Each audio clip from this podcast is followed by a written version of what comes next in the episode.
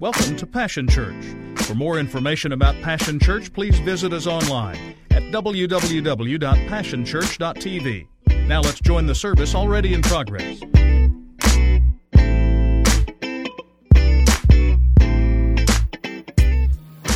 A group of tourists was approaching a scenic overlook at the base of a mountain range that they wanted to get pictures of. And uh, in the process, they had to walk a little ways. And as they were walking a little ways, they came upon a picturesque small village.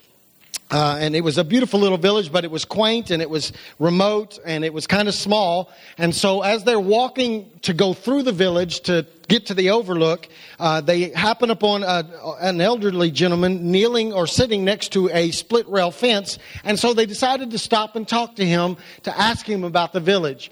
And kind of in, in, a, in a patronizing way, one of the tourists looked at this small remote village and asked this man this question. He said, Were any great men born in this village? And the old man replied, No, only babies. Think about that for just a second. Some of you will get that about 2 o'clock this afternoon. Uh, but, uh, but if we read between the lines of his answer, what we discover is that greatness is only possible with growth. Uh, I, I wonder how many of us fail to become great simply because we don't grow. Lack of greatness only occurs when babies don't grow up. And so uh, the issue is not that we don't know that greatness requires growth. The issue is that we know that greatness requires pain. And we don't like pain. And so what takes place is because, because of that, uh, transformation becomes difficult. And because transformation is difficult, we exit the journey way too soon because we avoid pain. That's why I think uh, what we've discovered in research uh, is that one out of, uh, or less than one in five of those of us that call ourselves born again Christians have any measurable spiritual growth plan. Think about that a minute. We have no plan for growth because I think it's because we know that growth hurts. Anybody been hurting in the last couple of weeks after you get home from Sunday and think about what we talked about other than me? I mean, this has been some painful stuff, but, but, but I'm thankful that, that we made a commitment and a pledge to go down this painful and messy path towards transforma- transformation. It's a slow, grueling process that requires constant adjustments and accountability. And so we've been on this journey. So to help us, we've developed a scorecard because we all need a measuring stick. We all need a way to gauge whether or not we're growing. Otherwise, we will drift to lack of growth. All right. And so we have provided with you, for you a scorecard. I hope you have yours. If you don't, raise your hand, uh, and we'll get you one. It looks like this. Maybe yours is still stuck on the refrigerator at home. Maybe it's uh, one of you left yours in the pew in front of you because I found your name on it and then threw it away last week. So, uh, so if you need one, raise your hand, and we're going to catch you up quickly. This is our scorecard. This is. Um, this is the measuring stick, if you will, and I will make the same statement I've made every week. If we fail to grow in these areas, if we don't make these shifts, then we fail to grow. So week one, we talked about the first shift was this, me to you. We're breaking through self-centeredness, thinking about other people. Last week we dealt with slave to son, and we talked about the fact that uh, slaves don't love, slave, slaves only perform, that slaves uh, use slave language, slaves won't rest, uh, and, and, on and on and on. So, so we, you go back and listen to that. So let's make the third shift today um, and, and, and move forward. This one is moving from the seen to the unseen. We must grow up to where we can move from the seen to the unseen. Uh, there's a condition, it's a, it's a real one. This is not something Steve made up. This is real. This is a real medical condition called visual agnosia. All right, I'm going to read to you, stay with me. I'm going to read to you the definition, the medical definition of visual agnosia. Then I'm going to try to explain it because I couldn't understand the, the medical uh, definition. Here it is. It is a condition in which people have one or several, several impairments in visual recognition without impairment of intelligence, motivation, and or attention. Their vision is almost always intact and their mind is clear. Some affected individuals do not have the ability to recognize familiar objects. So in layman's terms, I tried to figure out how to say that so that Steve could understand it. And this is, this is how I'm going to define it. Where if, if you suffer from visual agnosia, you're half blind. Okay, let me, let me I, I got to go further. So here, here's what happens. They can look at something, but they can't detect what it is. They can recognize the shape of a chair, and if you set a chair in front of them, you can give them a piece of paper and they can draw the chair. So they can remember what it looks like and they can draw it. The problem is, is they can't remember what it is or associate it with anything they know, so they don't know what to call it. So let me explain to you what happens, because we got a bunch of men in the room that suffer from half blindness. This is how it works. The, the, we go to our sock drawer and or we go to our shirt drawer to find our favorite shirt and we we we rummage through the entire drawer and finally we cry out to our wife hey i can't find my shirt. And she will say it's right there on the right side rolled up and you still go through it and still can't find it. And she walks in and she goes right here it is.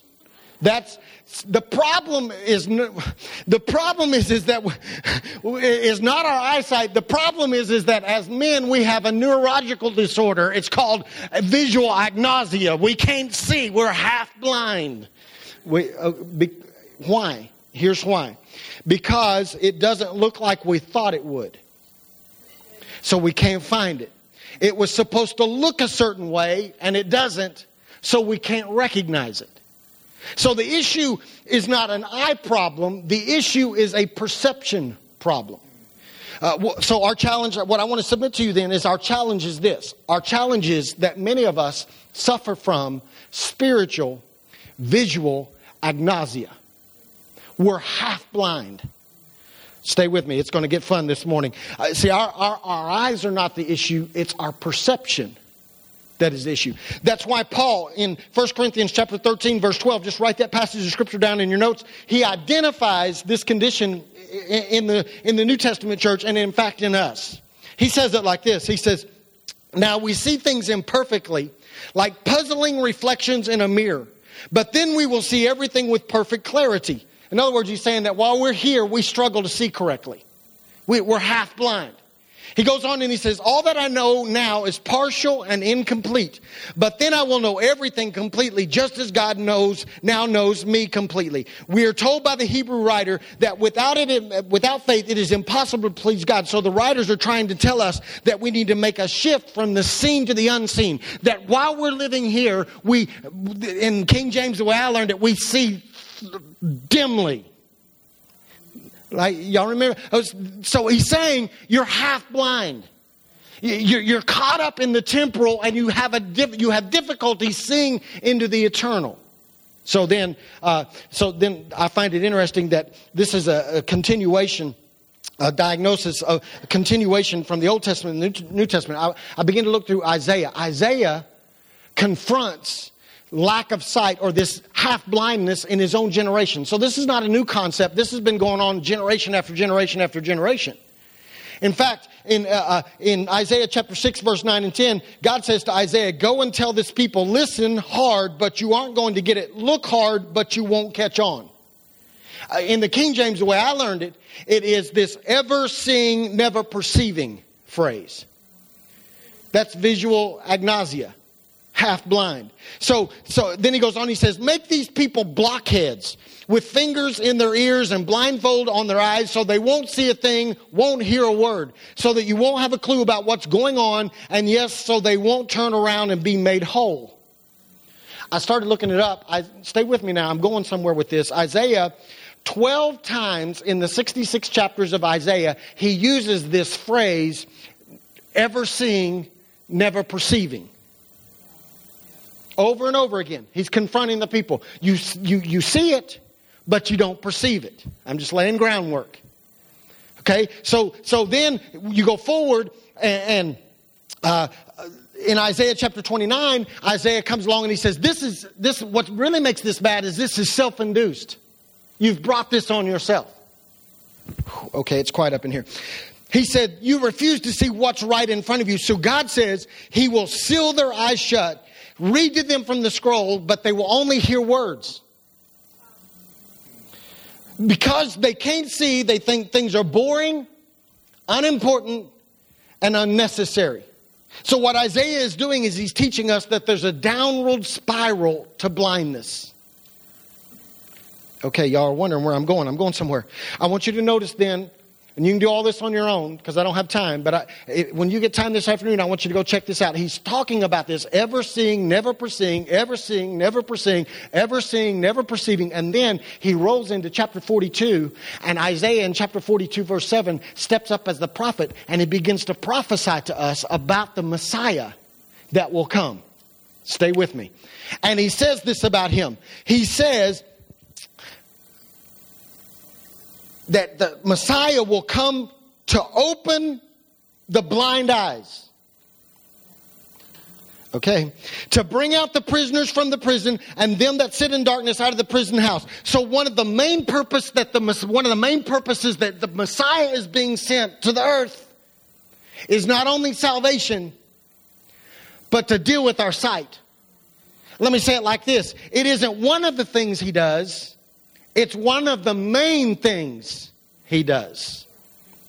Okay, so then this is important. When Jesus arrives on the scene, y'all love this passage. Oh, we Christians love this passage. It's found in Luke chapter 4. After, after traveling and speaking, it's finally time for Jesus to expose to the people around him who he really is. So in Luke chapter 4, those of us that went to Israel stood in the synagogue where he did this. It's, it's, a, it's a prophetic moment because they read on like a Bible reading guide. Y'all read through those on YouVersion. That's the way the scroll was done. It's not like they just randomly read from anywhere. They were on a set pattern. And it just so happens that on the day that Jesus was selected to show up and read in the synagogue, they hand him the scroll of Isaiah. And he reads about himself, reads Isaiah chapter 61. I bet y'all can quote it. Well, let me, let me rephrase that. I bet you can misquote it. Because what we do is we read it like this God's Spirit is upon me. He's chosen me to preach the message of the good news to the poor. He sent me to announce pardon to the prisoners and recovery of sight to the blind.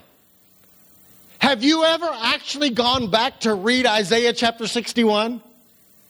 Because he's, he's reading it. He's not quoting, he's reading it word for word, except go back and read Isaiah chapter 61. There's not the statement there that he will open the eyes of the blind. It doesn't exist. Y'all missing it. Jesus added it. He ad libbed.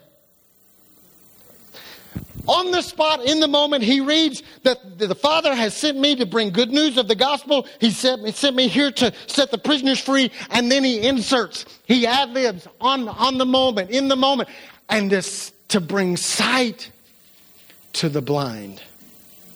Why is that important? Because what it does is Jesus is making sure that we know that helping those of us who are blind or half blind is one of the main and signature things that he will do when he arrives on the earth and in our lives. So, why is shifting? Because some of y'all still don't get this, I don't think. Why is shifting from the seen to the unseen so absolutely important and crucial in our path to growth? I'm going to try to answer that for you. The shift from the seen to the unseen, when we grow up enough to move from the seen to the unseen, shifts our entire value system. We are no longer only give, we no longer only give attention to the things that we can touch, feel, smell, hear, and see. Instead, what we do is we graduate to this level where there is another world, a very real world that may not be able to be seen by our natural eyes or touched with our natural fingers or smell with our nose or, or, or, or, or sense like that, but it's real. And we're called to interact with it and value it. So let me ask you a question. Why is it that when we gather like this, in an environment like this, we can sing certain songs or read certain passages of scripture and some people react differently. Like we're singing this song and you're like, man, I hate this song. This song stinks. I don't like the rhythm. I don't like the words. It just, it just falls flat. I don't feel it. But next to me, there's somebody going crazy. Like they're, they're dancing and they're, they're like, yeah, yeah, yeah. And then the pastor reads a verse of scripture like, yes, Yes, I love. Woo! What's going on? Why? Why? Why is that even possible? I want to submit to you it's simply the fact that they have made the shift and they feel in their bones a reality that the rest of us haven't grasped. So this shift is crucial because it does this it changes our worship. If you can't graduate from the seen to the unseen, your worship is always going to hit that ceiling and bounce right back down to you. If you cannot graduate from the seen to the unseen, then your prayers will never change because you're, you're just like saying words. You don't even know where they go. They're just out there somewhere. But when you've made the graduation from the seen to the unseen, you recognize that when you pray, you have a direct pipeline into an unreal but very real world. Okay? It changes our devotions. It changes our funerals. It, changes our marriages. Because what we're doing is we're not talking about seeing things that are not there. We instead are talking about all that is there. We are talking about seeing into another world. Now, let me stop. Public service announcement. This is tough for those of us that are black and white. That this is a this is a hard moment for those of us that are dyed in the wool, uh, black and white, practical. Because some of y'all are not very practical. You just kind of float through life anyway, and it's all about the other world. But some of us are like, man, I, this is I got practical stuff we got to deal with, and we struggle. For those of us that are so dependent on the five, five senses and we're comfortable with facts, then this is a huge challenge. And here's why. Can I tell you that all of our life, from day one, all through your public education, all through high school, all through college, and now into life, we have been trained to see only half. Seeing is believing. Ever heard that? Okay, so so this is tough. But even Jesus, I, I, I, I want you to understand that Jesus' disciples struggled with this over and over again. So I'm not trying to let you off the hook. I just want you to find yourself in Scripture to recognize we're not the only ones that struggle here. Uh, let me read it to you. In John chapter 20, verse 24 through 29, listen to what, what happens. One of the twelve wasn't present when Jesus appeared to them, and it was Thomas, whose nickname was the twin. So the disciples informed him, We have seen the Lord with our eyes, still unconvinced. He hadn't graduated yet.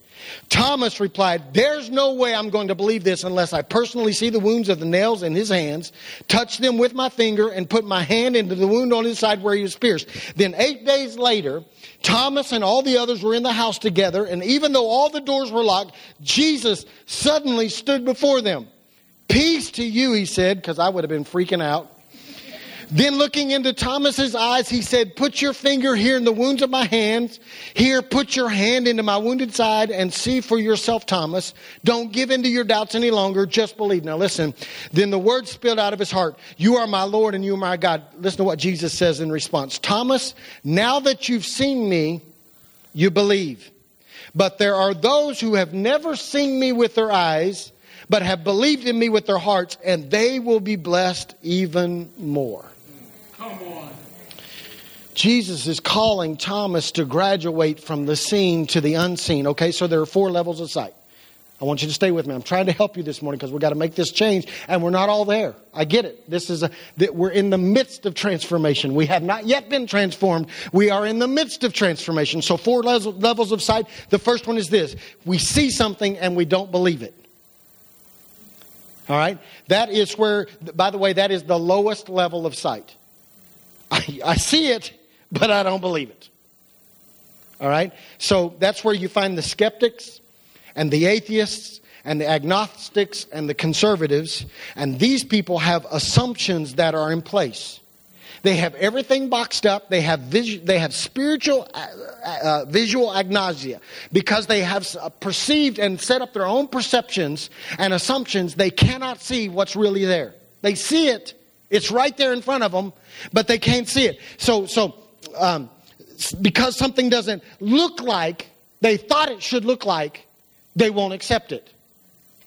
Their, their issue is not their eyesight, their issue is their assumptions. Okay, so those of us uh, I remember this. I, I, still. This is one of the things that sticks out to me most about our trips, uh, my trips to Israel. Uh, I go there and I am confronted with historical facts. The guides in Israel are phenomenal. They, they're like walking encyclopedias. They, they can quote the scripture. They know all the historical facts. They believe that the historical facts are, in fact, historical facts. And so we, then we leave Israel, and one of the questions that's always asked is then why don't the, the guides who are all from Israel, why don't they believe in Jesus? When they can they, they go through the process and show you where he was buried where he was resurrected where he was crucified where he did his ministry. They prove it with archaeologists and digs and all this stuff. They prove that everything that jesus said about himself was true and then they don't believe. Why? Because they're stuck right here. But don't think too badly about them because a lot of the christians i know are stuck right here. They see things work on Sunday, but they never apply them on Monday because, okay. Craig Groeschel calls those kind of Christians practical atheists. What works on Sunday, I don't see it work on Monday. So since I can't, I see it, but I just don't believe it. All right, level two. You see something and you believe it. This is where you find the scientists, this is where you find scholars, and those that depend solely on evidence and reason. They need you to make a case and provide facts and proof to them. There's no problem with that, it's just the second level of sight. In, in this one, what you need is you need reason, so you need to get around smart people and let them help prove to you what is true. They see something and they believe it. Third level. The third level is this you believe in what you cannot see. This is the uh, level that Jesus called Thomas to graduate to, and, he's asking him, saying to him, You need to grow up to the point that you will believe in what you cannot see. So here it's based on faith. It's based on the fact I've been told something and I submit to the authority that told me. Okay, y'all, am I, am I, am I way up here and are y'all tracking with me or are you just processing? Okay, I, I, I want to make sure, because I'm going somewhere here because we're called to graduate to at least level three and hopefully to level four. Okay, I don't want you stuck in level one and two because you will dismiss this other world. Okay, so y'all quiet today. level four, and this is where we want to get. Because they believe it, they see it. That is the highest level of sight. And because it's such a high level place of faith, it affects everything about their perception of this world. This, this level requires, this is, a, this is a lost art in church and in Christians today. This level requires, it's a D word, discernment. That is the highest level of sight when you can discern that there's this other world out there eh, and we're interacting with it, even though I've never seen it with my own eyes. But because I believe it, I know it's true. Okay, so um, you've got to move through all the levels. In this congregation, sitting here right now, are people that are in all four levels. And can I submit to you that you have, in order to grow up, you have to go through all four levels. You can't skip any levels. All right? And so what you got to do is, is you got to discover the key that unlocks the door so that you can move from level to level. And I'm going to help you. And, and, and, and oh man. Okay. So, so the, in level one and in level two, what the key that unlocks the door so that you can move through those two levels is proof. That's what it requires. Somebody's got to prove something to you. All right? Here's, here's the deal. In level three and level four, you don't need proof. What you need is revelation.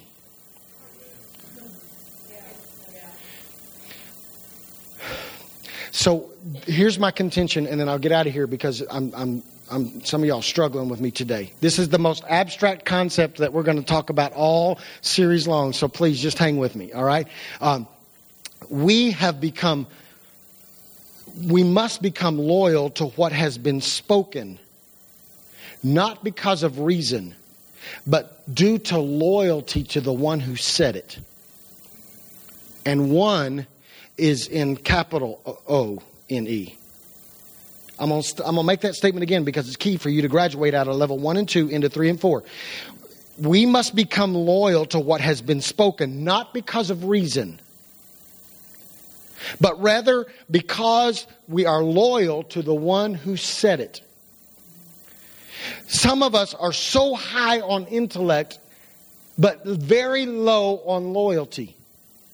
So what happens is this God speaks, then, but the, the issue is, is we hesitate and we struggle to believe because we force him to go back and prove himself all over again.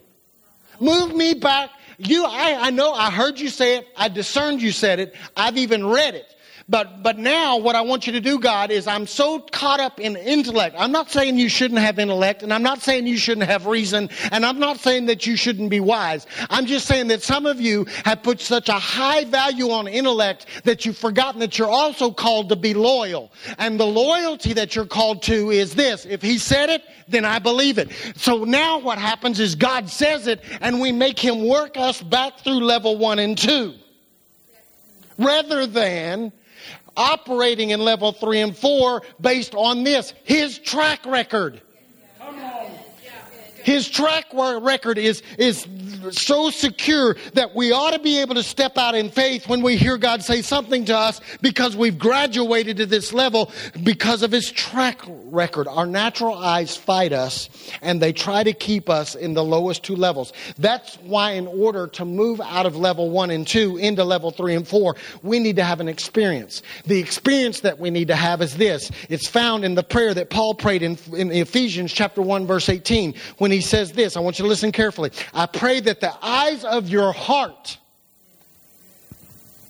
may be opened.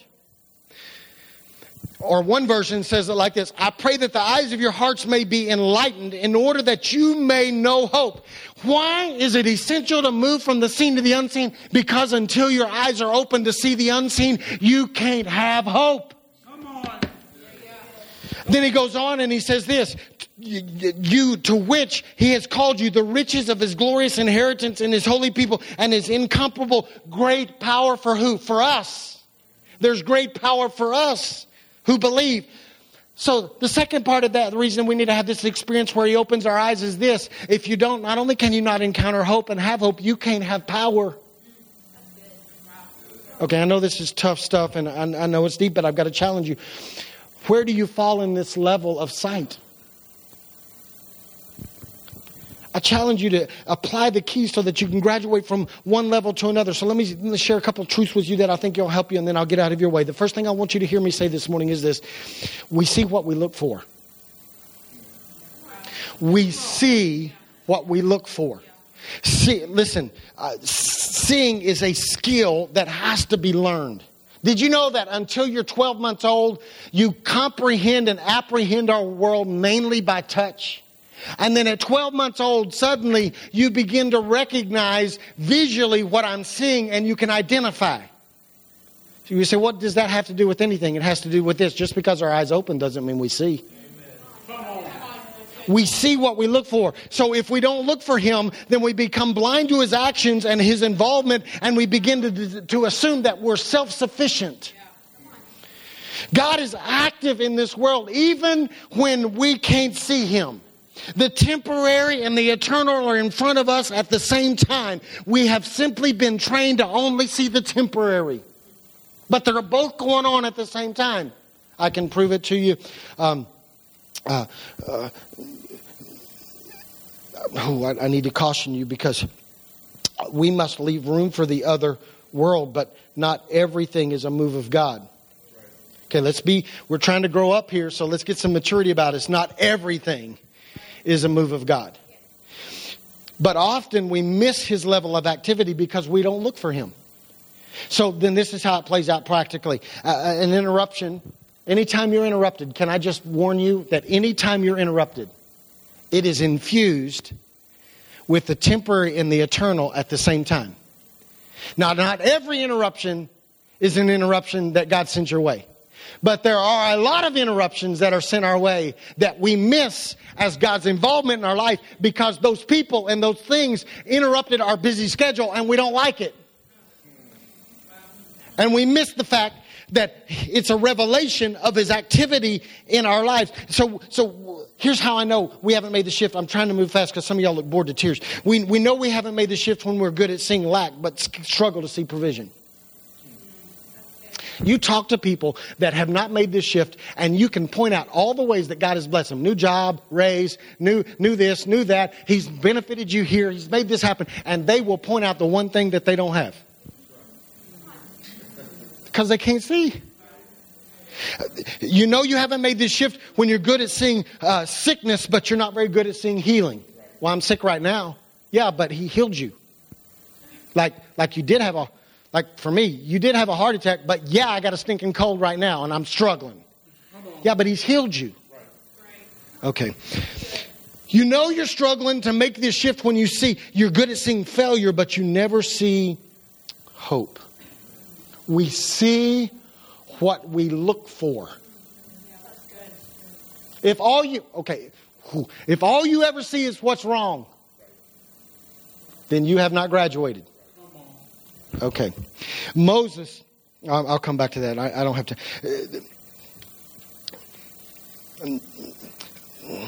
Moses, I'm, I'm going to go there. Moses saw God. Isaiah said, I see the Lord lifted high. Daniel, after three weeks, sees the one like the Son of Man. Jacob has a vision. The blind man in John chapter 9 says, I see Jesus. The question is, do you see him?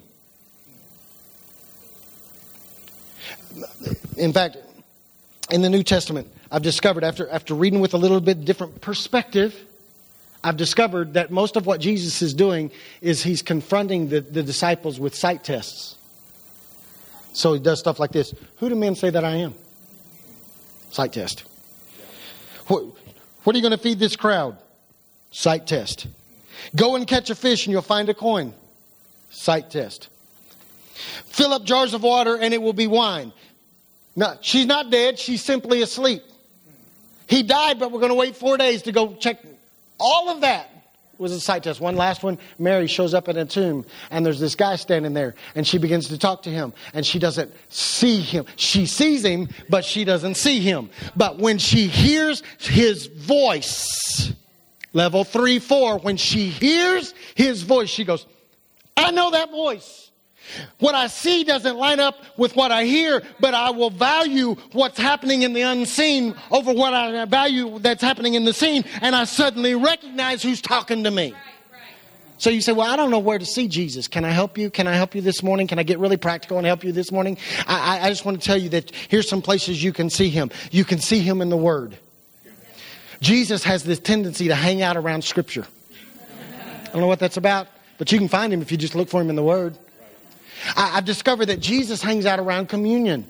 Because on the road to the Emmaus, uh, road to Emmaus, the disciples said, when he broke bread, our eyes were open. So you ought to take communion and see if you can't see him. I've discovered that Jesus has this tendency to hang around those that are powerless and impoverished and broken. So if you avoid them, then you also avoid him. I, I didn't figure that'd go over well. I, have I've discovered that you can see him in nature. You see what you look for. And finally, I want to say to you that our focus on the unseen determines our perseverance and our persistence. In other words, we must focus to remain focused. We can't stop on this journey and let our world, our friends, our family, our religion keep us half blind. And so what I want to do is I want to challenge you with 2 Corinthians chapter 4 verse 16 and 18 and this is how I want to read it. I want you to think and then I'm done. I, I, I want you to read it like this. I want to, I wish we could almost read it backwards. I want you to read for effect. Look for effect. And then at the very end of the passage it tells us why, the cause. Are you with me? Do you understand what I'm saying? We're going to read this for effect. But at the end, it tells us the cause. I'll try to point it out. 2 Corinthians chapter 4, verse 16 and 18. So no wonder we don't give up. That's an effect. Right? For even though our, our outer person gradually wears out, our inner being is renewed. That's an effect. Every single day, we view our slight, short lived troubles in the light of eternity. We see our difficulties as the substance that produces for us an eternal, weighty glory. That's an effect. Are you ready for the cause? He says, weighty glory far beyond all comparison because we don't focus our attention on what is seen, but on what is unseen. For what is seen is temporary, but the unseen realm is eternal. So, in other words, there's the cause. If we could learn to see the unseen in that moment, we all of a sudden have perseverance and persistence that we did not have previously. That's why it's important for you to graduate from the unseen, the seen to the unseen, because if you don't, you'll give up. You'll quit. But if you ever learn to see Him, you'll hang on. Practical steps. Write these down. I want you to pick some of these. We're going to cooperate in two of them together this morning. Number one, I want you to go read this week John chapter 9. In John chapter 9, a man is discovered that's been born blind. What I want you to do is I want you to read John chapter 9. It's 41 verses. It's the longest account of uh, eyesight healing in the New Testament. Think about that a moment.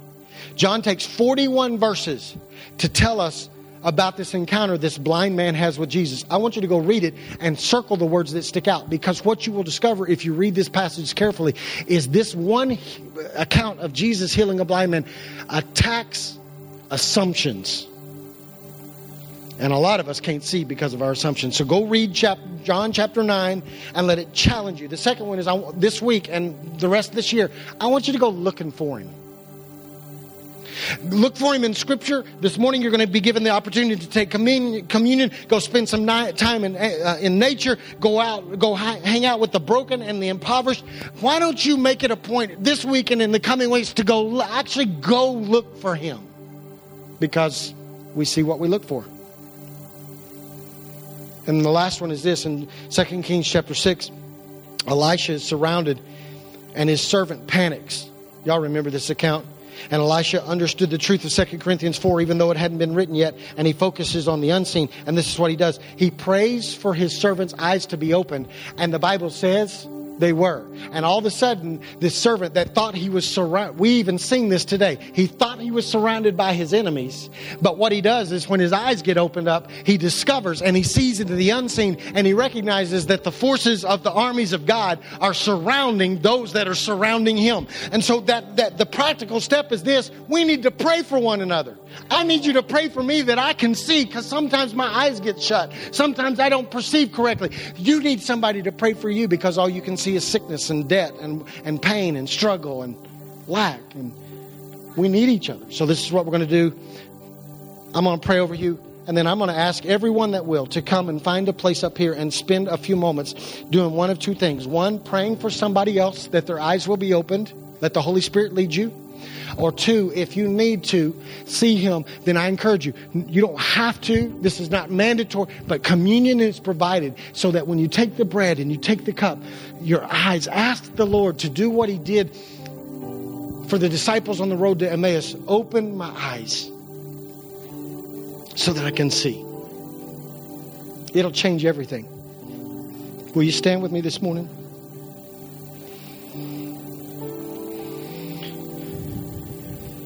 Father, this abstract concept that's difficult for people like me is crucial for us to be able to graduate to the level of maturity that you want us to graduate to. I pray this morning that you would help us, those of us that struggle to see beyond what we've been trained to see, which is the permanent, the, the, the physical, the, the facts, the, the hard and fast things, those practical things. I pray this morning that what you would do in this house is you would begin to move in us and that you would cause us to graduate and mature beyond level one and two. And we would begin to move into level three and four so that when you say something, we're loyal to what you say, even if it doesn't line up with what we can see.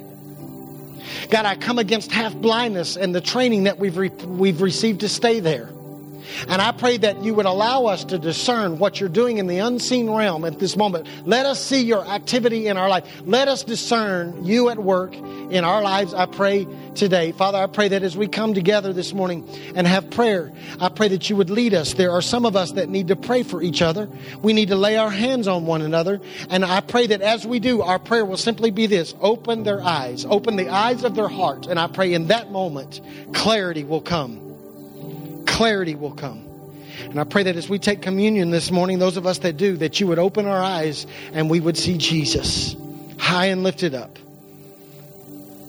ruler and controller of all.